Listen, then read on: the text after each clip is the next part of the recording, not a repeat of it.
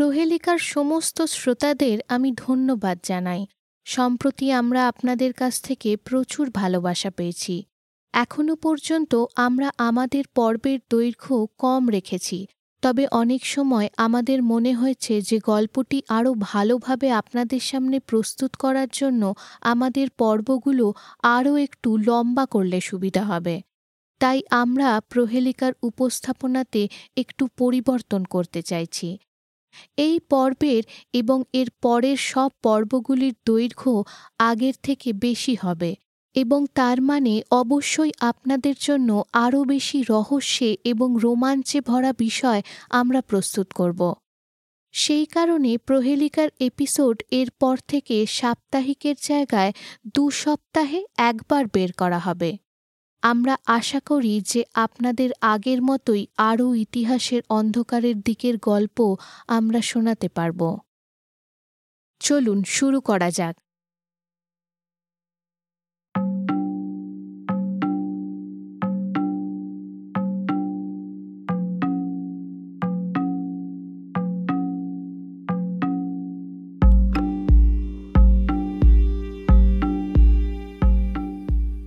উনিশশো তেতাল্লিশের আঠেরোই এপ্রিল দুপুরবেলায় চারজন বন্ধু, Robert Hart, Thomas Filart Bob Farmer এবং ফ্রেড ফেনি হেগি উডস নামের এক জঙ্গলের মধ্যে কিছু ছোটোখাটো খাবার জোগাড় করতে বেরিয়ে পড়ে। তাদের সবার বয়স তখন সাত থেকে এগারোর মধ্যে ছিল। হেগি উডস একটি প্রাইভেট প্রপার্টি ছিল, যেটার মালিক ছিল লর্ড কমভ্যাম এবং এটি উইস্টারশার ইংল্যান্ডের ওয়েস্ট মিডল্যান্ডস কান্ট্রির অনেকটা ভেতরের দিকে ছিল। তখন ব্রিটেনে যুদ্ধের সময় এবং সেই কারণে সাধারণ মানুষকে খাবার রেশন করে দেয়া হতো। তাই একটি ভালো খাবারের খোঁজে জঙ্গলের ভেতরে যাওয়াটা খুব একটা অস্বাভাবিক ছিল না। চারজন বন্ধু জঙ্গলের কিছুটা ভেতরে গিয়ে একটি হুইচ এলম গাছের সামনে এসে দাঁড়ায়। হুইচেলম হল এক ধরনের গাছ যেটি বেশিরভাগ ব্রিটিশ জমিতেই দেখতে পাওয়া যায়। গাছটি সাধারণত আকারে বেশ বড় হয় এবং একশো ফুট পর্যন্ত এটার উচ্চতা হয়। যদিও গাছটির বেগুনি ফুল এবং ফল খাবারের যোগ্য থাকে না, তবে গাছটির বিশাল আকারের কারণে এই গাছের মধ্যে অনেক পাখির বাসা থাকে।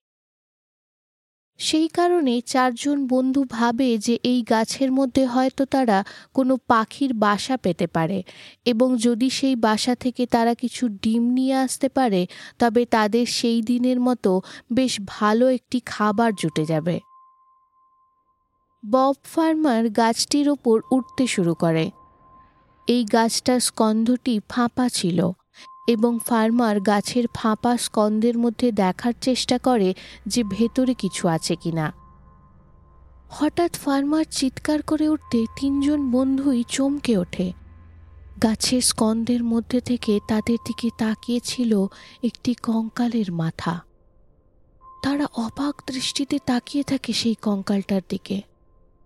তবে স্কন্ধের ভেতরটা অন্ধকার থাকার কারণে তারা স্পষ্ট দেখতে পায় না। প্রথমে তারা সন্দেহ করে যে হয়তো মাথাটি কোনো অন্য প্রাণীর হতে পারে। তাই তাদের মধ্যে একজন ভেতরে হাত ঢুকিয়ে মাথাটিকে বাইরে বের করে। মাথাটি বের করবার সঙ্গে সঙ্গেই তারা বুঝতে পারে যে এটি কোনো প্রাণীর মাথা ছিল না, এটি একটি মানুষের মাথা ছিল। মাথাটি প্রায় পুরোপুরি কঙ্কালে পরিণত হয়ে গিয়েছিল। কিন্তু একটি ছোট্ট মাংসের টুকরো কপালের কাছে তখনও লেগেছিল এবং তারই সঙ্গে লেগেছিল মৃত মানুষের একটুখানি চুল। এই দৃশ্য দেখে তারা খুব ভয় পেয়ে যায়। ফার্মার গাছের মধ্যে আটকে থাকা একটি কাপড়ের টুকরোকে একটি ডালের মধ্যে জড়িয়ে নেয় এবং এটিকে কঙ্কালটির মুখের ভেতর ঢুকিয়ে মাথাটিকে আবার গাছের সেই ফাঁপা স্কন্ধের মধ্যে ঢুকিয়ে দেয়। চারজন বন্ধুই এখন একটি কঠিন পরিস্থিতিতে পড়ে গিয়েছিল। তারা একজন মৃত মানুষের মাথা খুঁজে পেয়েছিল এবং তারা জানত যে তাদের এই কথাটি পুলিশকে জানানো উচিত। কিন্তু যদি তারা পুলিশকে জানাতে যায়, তবে প্রথম প্রশ্ন উঠবে যে তারা সেই প্রাইভেট প্রপার্টির উপর কি করতে গিয়েছিল। তাই শাস্তির ভয় তারা ঠিক করে যে কেউ কিচ্ছু বলবে না পুলিশের কাছে। তবে এই প্ল্যানটি যে ফেল হবে সেটা প্রায় নিশ্চিত ছিল।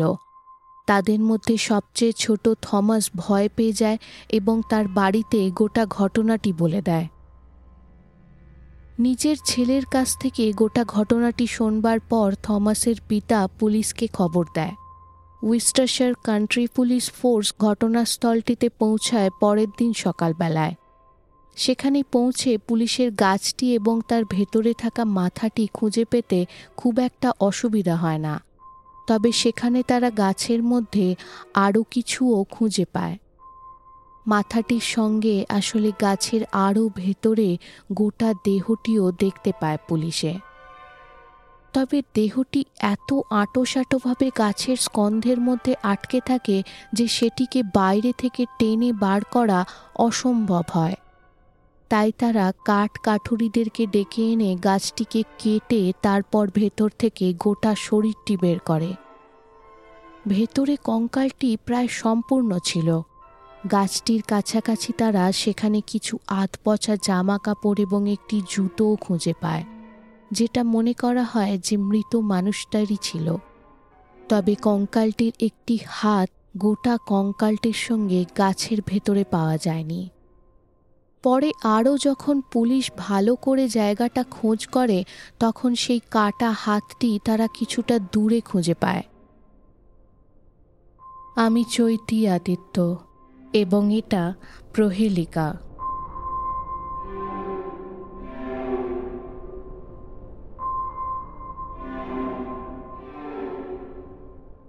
কঙ্কালটি এবং বাকি অবশেষগুলিকে কুড়ি এপ্রিলে West Midlands forensic science laboratory at the university of বার্মিংহামে পাঠিয়ে দেওয়া হয়।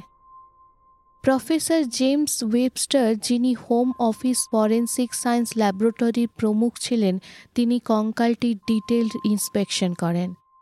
তেনার সঙ্গে থাকেন ডক্টর জন লুন্ড। ওয়েবস্টার নিরীক্ষণ করে বলেন যে কঙ্কালটি একজন পঁয়ত্রিশ বছর বয়সী মহিলার ছিল। তার হাইট প্রায় পাঁচ ফুটের কাছাকাছি এবং তার চুলের রং হালকা বাদামি রঙের অনুমান করা হয়। তার কঙ্কালটি খুঁজে পাওয়ার আঠেরো মাস আগেই তার মৃত্যু হয়ে গিয়েছিল। তাই বলা যেতে পারে যে তার মৃত্যু হয়তো অক্টোবর উনিশশো একচল্লিশের কাছাকাছি হয়েছিল। খুব একটা কনক্লুসিভ এভিডেন্স না হলেও বলা হয় যে সে অন্তত একবার বাচ্চাকে জন্ম দিয়েছিল। এটার অনুমান পেলভিক হারের জন্ম দেওয়ার সময় ঘটা পরিবর্তন দেখে বোঝা যেতে পারে।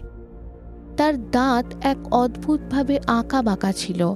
তার উপরের দাঁতগুলো অনিয়মিতভাবে আঁকা বাঁকা ছিল এবং তার নিচের চোয়ালের থেকে বাইরের দিকে বেরিয়েছিল। তার শরীরে কোনো রকম রোগের চিহ্ন দেখতে পাওয়া যায় না। তার হাড়ের ওপর কোনো রকমের আঘাতের চিহ্নও দেখতে পাওয়া যায়নি। তাই তার মুখের মধ্যে থাকা একটি কাপড়ের টুকরো গোঝা দেখে ওয়েবস্টার তার মৃত্যুর কারণ অ্যাসফিক্সিয়েশন বা নিঃশ্বাস বন্ধ হয়ে মারা যাওয়া নির্ধারিত করে। ওয়েবস্টার নিশ্চিত ছিল যে মহিলাটির দেহটির পাগুলোকে গাছের ভেতর প্রথম ঢোকানো হয়েছিল এবং তারপর বাকি শরীরটি। তবে ওয়েবস্টার এটাও বলে যে তার মনে কোনো সন্দেহ ছিল না যে মহিলাটির দেহটি হয় জ্যান্ত অবস্থায় বা মারা যাওয়ার খুব কম সময়ের মধ্যেই গাছের স্কন্দের ভেতরে ঢোকানো হয়েছিল। মানুষ মারা যাওয়ার কিছু মিনিটের মধ্যেই রাইগার মটিসের কারণে শরীরটি বাঁকতে এবং শক্ত হতে শুরু করে।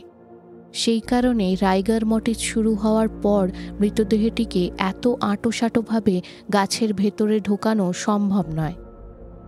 আরেকদিকে যখন ডক্টর লুন্ড বাকি প্রমাণগুলো পায়, তখন সে মৃত মহিলাটির বাকি চরিত্রের ছবিটা আঁকতে শুরু করে।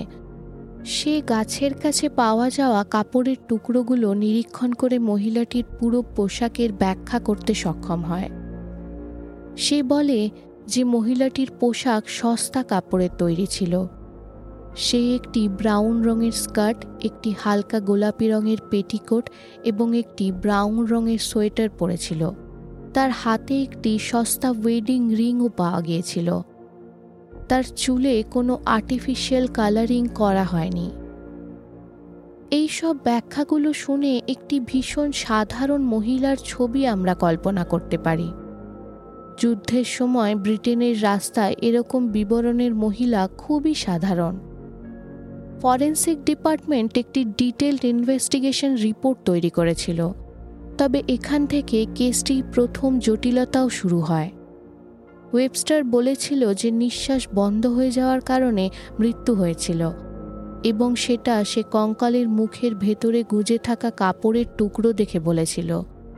তবে চারজন বন্ধু যারা প্রথম লাশটা খুঁজে পেয়েছিল, তারা পুলিশকে আগেই বলেছিল যে তারা একটি কাঠির মধ্যে কাপড়টিকে জড়িয়ে কঙ্কালের মুখের মধ্যে ঢুকিয়ে মাথাটিকে গাছের স্কন্দের মধ্যে আবার ঢুকিয়ে দিয়েছিল। যদি আমরা এটাকে মাথায় রাখি, তবে প্রশ্ন ওঠে যে তাহলে মহিলাটির মৃত্যু কীভাবে হয়েছিল? সে কি আদৌ মৃত ছিল যখন তাকে গাছের মধ্যে ঢোকানো হয়েছিল? নাকি সে কেবল অজ্ঞান ছিল এবং পরে গাছ থেকে বেরোতে না পেরে সে সেখানেই মারা গিয়েছিল? বহু তদন্তের পরও পুলিশ এবং ফরেন্সিক ডিপার্টমেন্ট মহিলাটির পরিচয় খুঁজে বের করতে তখনও পারেনি। তারা একজন স্কেচিং আর্টিস্টকে ভিকটিমের একটি ছবি তৈরি করতে বলে এবং সেই ছবি ব্যবহার করে পুলিশ সারা শহরে জায়গায় জায়গায় লাগায়। ঠিক যেমন প্রতিটি মানুষের ফিঙ্গারপ্রিন্ট আলাদা হয়, সেরকমভাবেই প্রতিটি মানুষের দাঁতের ছাপও আলাদা হয়। সেই কারণে কঙ্কালটির দাঁতের ছাপ নিয়ে ইউকে ডেন্টাল রেকর্ড খুঁজে দেখা হয়, তবে সেখানেও কোনো রকম ম্যাচ পাওয়া যায় না। যুদ্ধের সময় তদন্ত আগে চালানোর কাজটি খুব কঠিন হয়ে ওঠে এবং পুলিশ শেষে বলে যে মহিলাটি সেখানকার স্থানীয় ছিল না, কারণ সেই এলাকায় কোনো নিখোঁজ মহিলার রিপোর্টও তারা পায়নি। এবং যদি মহিলাটি লোকাল হতো, তবে তার ডেন্টাল রেকর্ড নিশ্চয়ই ম্যাচ করত। তখন মনে হচ্ছিল যে কেসটি হয়তো আর এগোবে না।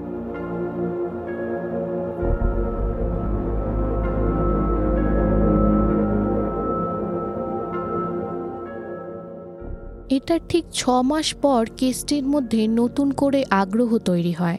যখন একটি অদ্ভুত এবং রহস্যময় লেখা দেখতে পাওয়া যায় শহরের এক দেওয়ালের ওপর।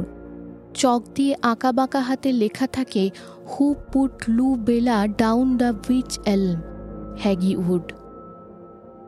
এই লেখাটি পাওয়ার পর এরকম আরও লেখা শহরের বিভিন্ন জায়গায় দেখা যেতে শুরু হয়। প্রতিবার লেখাটি একটু আলাদা তবে শেষ পর্যন্ত একই লেখা বারে বারে বিভিন্ন জায়গায় দেখা যায়। Who put Bella in the wych elm.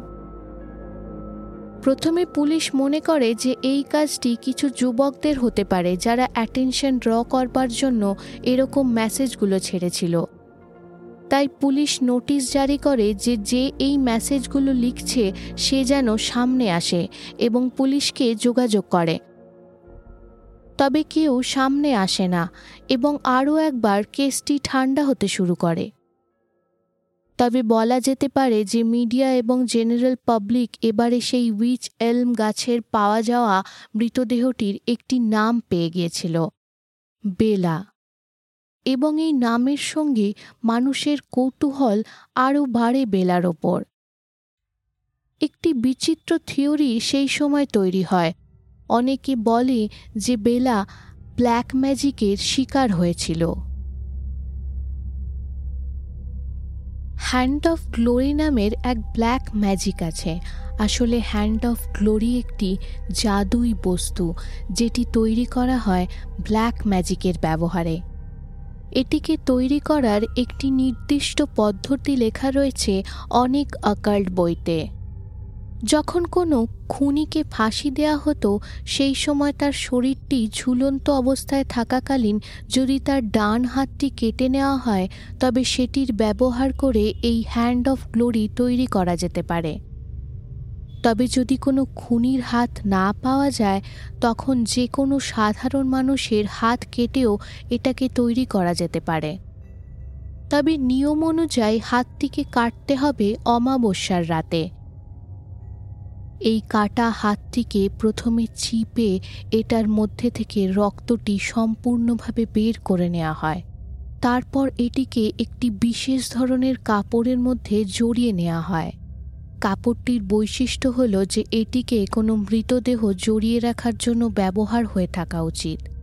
এরপর একটি মাটির পাত্রের মধ্যে রেখে এটার সঙ্গে কিছু লম্বা মরিচ, জবাক্ষার এবং নুন দিয়ে এটার আচার দেওয়া হতো। হাতটিকে মাটির পাত্রের মধ্যে দু সপ্তাহ পর্যন্ত আচার দেওয়া হতো। তারপর সেটিকে বার করা হতো এবং সেটাকে রোদে শুকোতে দেয়া হতো। এটার সঙ্গে মেশানো হয় ভারভেন। ভারভেন হল একটি ছোট, নীল, সাদা বা বেগুনি ফুল যেটা ব্ল্যাক ম্যাজিক বা ওষুধের উৎপাদনের কাজে লাগে। এই ফুলটি দিয়ে তৈরি করা মশলার ব্যবহারের উল্লেখ অনেক জায়গায় ইতিহাস জুড়ে রয়েছে। বলা হয় যে ভারভেন ডিমন বা রাক্ষসদের কাছ থেকে ক্ষমতা নিয়ে নিতে পারত এবং সেই ক্ষমতা ম্যাজিশিয়ান নিজে ব্যবহার করতে পারত। এই পদ্ধতির পর বলা যেতে পারে যে হাতটির প্রিজার্ভেশনের পদ্ধতি সম্পূর্ণ হতো। এরপর হাতটি দিয়ে একটি মুঠোর মতো তৈরি করা হতো এবং সেই মুঠোর মধ্যে দেওয়া হতো একটি মোমবাতি। তবে এই মোমবাতিটি কোনো সাধারণ মোমবাতি নয়। এই মোমবাতিটির নাম হল ডেড ম্যানস ক্যান্ডেলস। এই মোমবাতির মোম তৈরি করা হয় কোনো খুনির গায়ের চর্বি দিয়ে। এবং এটার বাতি তৈরি করা হয় সেই মানুষেরই চুল দিয়ে। আরও এক পদ্ধতির অনুযায়ী হাতটিকে শুকোনোর পর গলা মোমের মধ্যে ডুবিয়ে রাখা হয় কিছুদিন পর্যন্ত। এইভাবে হাতটির ওপর এবং ভেতরে মোমটি পুরোপুরি ঢুকে যেত। তারপর আঙুলের মাথাগুলোকেই জ্বালিয়ে মোমবাতির মতো ব্যবহার করা যেতে পারত। অবশ্যই আপনি নিশ্চয়ই আন্দাজ করতে পারছেন যে এই মোমবাতির ব্যবহার আলোর জন্য করা হতো না। বলা হয় যে এই হ্যান্ড অফ গ্লোরি জ্বালিয়ে অনেক ধরনের জাদু করা যেত। এটার সাহায্যে যে কোনো মানুষকে বশ করে তাকে এক জায়গায় ফ্রিজ করে দেয়া যেতে পারত। এমনকি সে কোনো কথা বলার ক্ষমতাও হারিয়ে ফেলত সেই সময়ের জন্য। এই হাতের ব্যবহার করে জাদুকর যে কোনো মানুষের ঘরের ভেতর ঢুকে পড়তে পারত। এটাকে জেলে দিলে ঘরে থাকা সমস্ত মানুষ এক গভীর ঘুমের মধ্যে চলে যেত। যতক্ষণ মোমবাতিটির মালিক না চাইবে, ততক্ষণ পর্যন্ত সবাই এক প্যারালিসিসের মতো অবস্থায় থাকবে। বলে যে যদি বুড়ো আঙুলটি জ্বলতে না চায়, তার মানে হলো যে ঘরের মধ্যে এমন কেউ আছে যাকে বশ করা সম্ভব নয়। একবার এই হ্যান্ড অফ গ্লোরিকে জেলে দিলে কোনো হাওয়া বা বৃষ্টি বা অন্য কোনো কিছু এটাকে নেভানোর ক্ষমতা রাখে না। একমাত্র এটিকে দুধ দিয়েই নেভানো যেতে পারে। হ্যান্ড অফ গ্লোরির ব্যবহার উইচরা করত। এরকম উল্লেখ ইতিহাসে অনেক জায়গায় রয়েছে। যেমন পনেরোশো অষ্টআশি সালে দুই জার্মান মহিলা, নিশেল এবং ব্রেশার্স, যাদেরকে উইচক্রাফ্টের জন্য বিচার করা হচ্ছিল, তারা বলে যে তারা হ্যান্ড অফ গ্লোরি জেলে অনেক মানুষকে বিষ দিয়ে খুন করেছিল। তারা কবর খুঁড়ে কিছু মৃতদেহ চুরি করেছিল। এটাও তারা স্বীকার করে। জন ফিয়েন নামের এক স্কটিশ ব্যক্তি পনেরোশো নব্বই সালে স্বীকার করে যে সে হ্যান্ড অফ গ্লোরি জেলে চার্চের ভেতরে ঢুকে ডেভিলের কোনো কাজ করছিল। তবে আমরা সবাই জানি যে এই কুখ্যাত উইচ ট্রায়ালসগুলোতে কীভাবে সন্দিগ্ন অপরাধীদের টর্চার করা হতো। সেই কারণে তাদের এই কনফেশনগুলোর মধ্যে কতটা সত্য সেটার আন্দাজ আমরা ভালোই করতে পারছি। আপনাদের হয়তো মনে পড়ছে কঙ্কালের একটি হাত বাকি কঙ্কালের সঙ্গে গাছের ভেতরে পাওয়া যায়নি। উনিশশো তেতাল্লিশে মানে কঙ্কালটি খুঁজে পাওয়ার দু বছর পর প্রফেসর মার্গারেট মারি, যিনি সেই সময়কার বিখ্যাত ইজিপ্টোলজিস্ট ছিলেন, তিনি এই কেসটিতে বিশেষ আগ্রহী হন। তার লক্ষ্য যায় সেই কাটা হাতটির দিকে। সে দাবি করেন যে হাতটিকে ব্ল্যাক ম্যাজিক বা হ্যান্ড অফ গ্লোরি তৈরি করার জন্য ব্যবহার করা হয়েছিল। কেসটির এই অংশটি আজও খুব একটা পরিষ্কার নয়। হাতটি কাটার পেছনে যে ঠিক কী কারণ ছিল সেটা আজও অস্পষ্ট। মারি আরও এক ব্ল্যাক ম্যাজিক বা উইচক্রাফটের প্রথার কথা উল্লেখ করে। সে বলে যে কোনো মৃত উইচের মৃতদেহকে যদি কোনো ফাঁপা গাছের মধ্যে আটকে দেওয়া হয়, তবে সে মৃত্যুর পর আবার বেঁচে উঠে মানুষকে কষ্ট দিতে পারবে না। হয়তো এই প্রথার অনুযায়ী বেলাকে গাছের মধ্যে কবর দেয়া হয়েছিল। তবে এই দাবিগুলোতে পুলিশের বেলার আসল পরিচয় বা তার মৃত্যুর কারণ খুঁজতে কোনো সাহায্য হয় না। পুলিশ বেলার মৃত্যুর সঙ্গে কোনো রকমেরই উইচক্রাফটের কানেকশন মানে না। সেই এলাকায় কোনো রকমের ব্ল্যাক ম্যাজিক বা অকাল্ট প্রথা প্রচলিত ছিল না। তাছাড়াও উইচক্রাফটের সঙ্গে জড়িত খুনের সাথে কিছু আকাল্ট সিম্বল এবং রিচুয়ালস দেখতে পাওয়া যায় সাধারণত। সেরকম কোনো সংকেত বা প্রমাণ সেখানে তারা পায়নি। হ্যান্ড অফ গ্লোরি তৈরি করার জন্য যদি হাতটির ব্যবহার করা হতো, তাহলে গাছ থেকে কিছুটা দূরে হাতটি পাওয়া যেত না এবং এই থিওরিটা কমজোর হয় হাতটা সেখানে পাওয়ার জন্য। তবে হাতটি কাটা কেন হয়েছিল সেই প্রশ্নটি তাও রয়ে যায়। পুলিশের অনুযায়ী কোনো প্রাণী হয়তো হাতটি শরীর থেকে কেটে নিয়ে কিছুটা দূরে ছেড়ে দিয়েছিল। তবে এটা হওয়া প্রায় অসম্ভব। কারণ এটা ঘটার জন্য সেই প্রাণীকে প্রথমে গাছের উপর উঠতে হবে, তারপর তাকে শরীরের ওপরের দিকে থাকা সব অংশগুলোকে ছেড়ে দিয়ে নিচের দিকে থাকা হাতটিকে কেটে বাইরে নিয়ে আসতে হবে।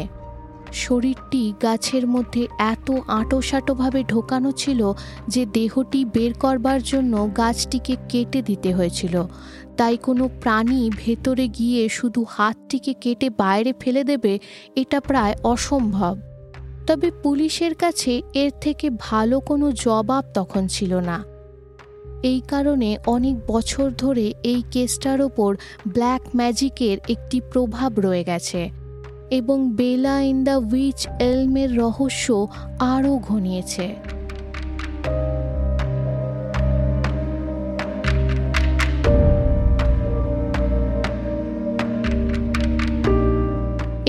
প্রায় দশ বছর ধরে কেসটি ঠান্ডা থাকে এবং কোনো নতুন লিডস পাওয়া যায় না। তারপর হঠাৎ উনিশশো তিপ্পান্ন সালে পুলিশ একটি চিঠি পায়। আসলে লেখক এবং journalist Wilfrid Byford Jones Express এবং স্টার নিউজ পেপারে এই কেসটিকে নিয়ে লেখালেখি করছিল সেই সময়।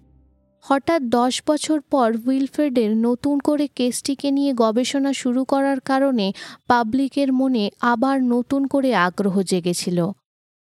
বলা যেতে পারে যে উইলফ্রেডের লেখালেখির উত্তরে এই চিঠিটি লেখা হয়েছিল। চিঠিটি লিখেছিল একজন অ্যানা নামের মহিলা। তার চিঠিতে লেখা, উইচলম ক্রাইম নিয়ে আপনার লেখালেখি চালিয়ে যান। আপনার পাঠকদের কাছে এটা ভীষণ প্রিয় এবং মজাদার।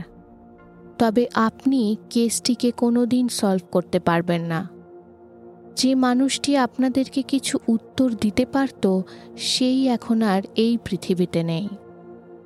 ব্যাপারটি এখন সম্পূর্ণভাবে শেষ হয়ে গেছে। এতে কোনো রকম উইচক্রাফট ব্ল্যাক ম্যাজিক বা জাদুকরি ছিল না। আমি দুঃখী যে আমাকে ছদ্মনাম ব্যবহার করতে হচ্ছে। আমার ভালো লাগতো যদি আপনি আমাকে চিনতেন বা জানতেন। আমি কেবল আপনাদেরকে কিছু সূত্র দিতে পারি। প্রথমত, যে ব্যক্তি এই অপরাধের জন্য দায়ী, সে উনিশশো বিয়াল্লিশ সালে এক পাগলখানায় মারা গেছে। সে নিজে উন্মাদ হয়ে গিয়েছিল। যে অপরাধের শিকার সে একজন ডাচ মহিলা ছিল এবং উনিশশো বিয়াল্লিশ সালে ইংল্যান্ডে অবৈধভাবে ঢুকেছিল। এর থেকে বেশি আমি কিছু বলতে চাই না। যে এই চিঠিটা লিখেছিল তার কাছে নিশ্চিত কিছু নতুন ইনফরমেশন ছিল, তাই পুলিশ এই চিঠির মালিককে খুঁজতে শুরু করে। অনেক তদন্তের পর তারা জানতে পারে যে চিঠিটি যে লিখেছিল তার আসল নাম ছিল উনা মসব। তারপর পুলিশ তার কাছে যায় এবং তাকে প্রশ্ন করতে শুরু করে এবং উনা তখন গোটা ঘটনাটা খুলে বলে। তার স্বামী জ্যাক মসব উনিশশো চল্লিশ সালে এক গোলাগুলি কারখানায় কাজ করত। এক রহস্যজনক ডাচ লোক তাকে অনেক টাকা অফার করে। তার বিনিময় তার কাছ থেকে সে কারখানায় কিছু ইনফরমেশন চায়। জ্যাক পরে উনার কাছে স্বীকার করে যে সেই ডাচ লোকটা একজন নাজি স্পাই ছিল। জ্যাক তাকে সেই ইনফরমেশন লিক করতে রাজি হয়ে যায়। আশেপাশের ইন্ডাস্ট্রিয়াল সাইটের ডিটেলস সে তাকে দিতে শুরু করে। পরে সে জানতে পারে যে এই ডাচ লোকটি তার এই ইনফরমেশন আরও একজন স্পাইকে পাস করছে। সেই অন্য স্পাইটি একটি ক্যাবরে ডান্সারের ছদ্মবেশে কাজ করছিল সেখানকার লোকাল থিয়েটারে। একদিন জ্যাকের সেই ডাচ লোকটার সাথে হঠাৎ একটি পাবে দেখা হয়। সেই পাবটি হ্যাগি উডের কাছেই ছিল। লোকটি সেই ডাচ মহিলাটির সঙ্গে খুব তর্কাতর্কি চলছিল। তখন লোকটি জ্যাককে বলে যে সে যেন তাদের দুজনকেই কাছের স্টেশন পর্যন্ত কারে করে ড্রপ করে দেয়। যখন জ্যাক তাদেরকে নিয়ে গাড়ি করে যাচ্ছিল, তখন তাদের মধ্যে ঝগড়া হতে শুরু হয়। রাগের মাথায় লোকটি মহিলাটির গলাটি টিপে ধরে। কিছুক্ষণের মধ্যেই মহিলাটির ছটফটানো বন্ধ হয়ে যায়। জ্যাক গাড়ি দাঁড় করায়। লোকটি তাকে বলে যে যদি তারা মৃতদেহটিকে না লোকাতে পারে এবং যদি সে ধরা পড়ে যায়, তবে তার সঙ্গে সঙ্গে জ্যাকও নিজে ধরা পড়ে যাবে। কোনো উপায় না দেখে জ্যাক এবং সেই ডাচ লোকটি দুজন মিলে লাশটিকে রাস্তার পাশের জঙ্গলের মধ্যে নিয়ে যায়। তারা সেখানে কোনো জায়গা খুঁজতে থাকে লাশটি লোকাবার জন্য। ঠিক তখনই তারা একটি উইচ এলম গাছ দেখতে পায়। অদ্ভুতভাবে গাছটির স্কন্ধটি ফাঁপা থাকে। তারা দেহটিকে সেই গর্তের মধ্যে নামাতে শুরু করে। তবে গর্তটি ছোট হওয়ার কারণে অনেক জোড়াজুড়ি করে তারা দেহটিকে ভেতরে ঠেলে ঢুকিয়ে দেয়। তারপর তারা সেখান থেকে পালিয়ে যায়। ঘটনাটির পরে উনার স্বামী জ্যাক মানসিকভাবে আতঙ্কগ্রস্ত হয়ে পড়ে। তার মনে সন্দেহ হতে শুরু করে যে হয়তো মহিলাটি তখনও মরেনি। হয়তো সে কেবল অজ্ঞান অবস্থায় ছিল। সে মনে মনে কল্পনা করতে থাকে যে গাছের ভেতর থেকে কেউ তার দিকে তাকিয়ে রয়েছে। সে এত ভীষণ রকম ভয় পেয়ে যায় যে তার পুরোপুরি নার্ভাস ব্রেকডাউন হয়ে যায়। শেষ পর্যন্ত তাকে মেন্টাল অ্যাসাইলামে ভর্তি করা হয়। এক বছরের মধ্যে সে মেন্টাল অ্যাসাইলামে সে মারা যায়।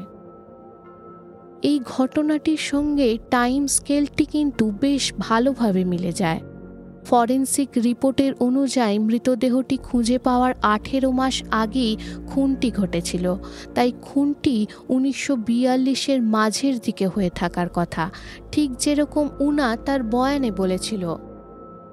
উনার দেওয়া বয়ানটি যথেষ্ট বিশ্বাসজনক ছিল এবং সেই কারণে পুলিশের সাথে সাথে ইউনাইটেড কিংডমের ডোমেস্টিক কাউন্টার ইন্টেলিজেন্স এবং সিকিউরিটি এজেন্সি কেসটির নতুন করে তদন্ত শুরু করে।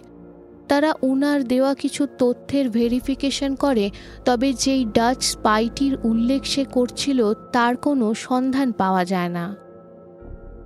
উনিশশো উনষাটে এক লেখক ডোনাল্ড ম্যাককর্মিক তার বই মার্ডার বাই উইচ ক্রাফটে উল্লেখ করেন যে তার হেয়ার ফ্রেন্স র্যাডচেপ নামের এক এক্স নাজির সঙ্গে যোগাযোগ হয়েছিল। র্যাডচেপ যুদ্ধের সময় ইংল্যান্ডে ছিল। র্যাডচেপ এক জার্মান স্পাই এজেন্টকে চিনত, যার নাম ছিল লেহরার। লেহরারের গার্লফ্রেন্ড একজন ডাচ ছিল এবং সেও নাজি স্পাই হিসেবে কাজ করত। তার গার্লফ্রেন্ডের নাম ছিল ক্ল্যারাবেলা ড্রোঙ্কার্স। র্যাডচেপ তাকে বলে যে কীভাবে লেহরার এবং তার গার্লফ্রেন্ড ক্ল্যারাবেলা প্যারাশুটে করে ইংল্যান্ডে নামে উনিশশো একচল্লিশ সালে। এমনকি সেই এলাকায় অনেকেই বলে যে তারা দুজন প্যারাশুটিস্টকে নামতে দেখেছিল, তবে পরে তারা কোথাও লুকিয়ে যায় এবং কেউ তাদেরকে খুঁজে পায় না।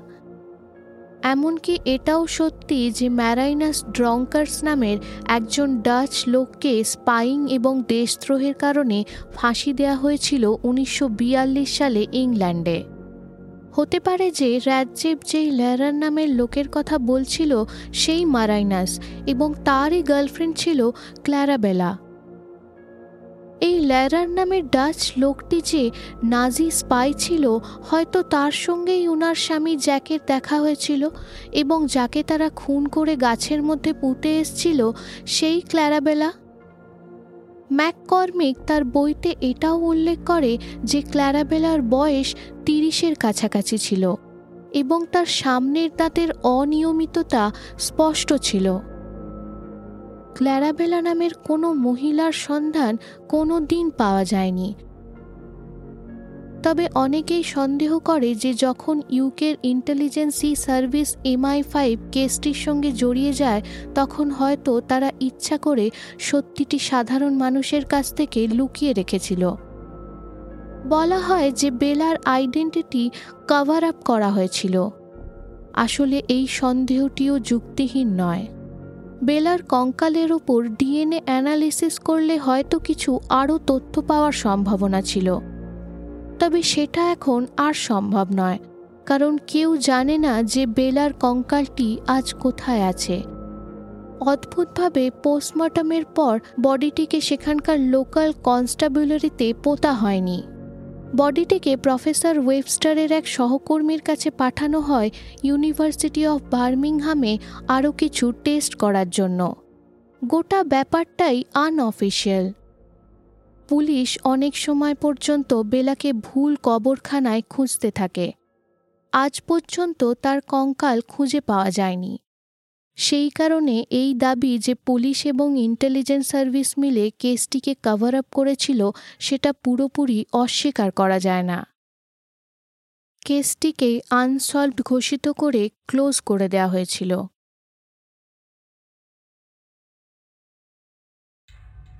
আজও অনেক প্রশ্নের উত্তর আমরা পাই না। গাছের মধ্যে থাকা সেই কঙ্কালটি কার ছিল? তাকে কেন মারা হয়েছিল?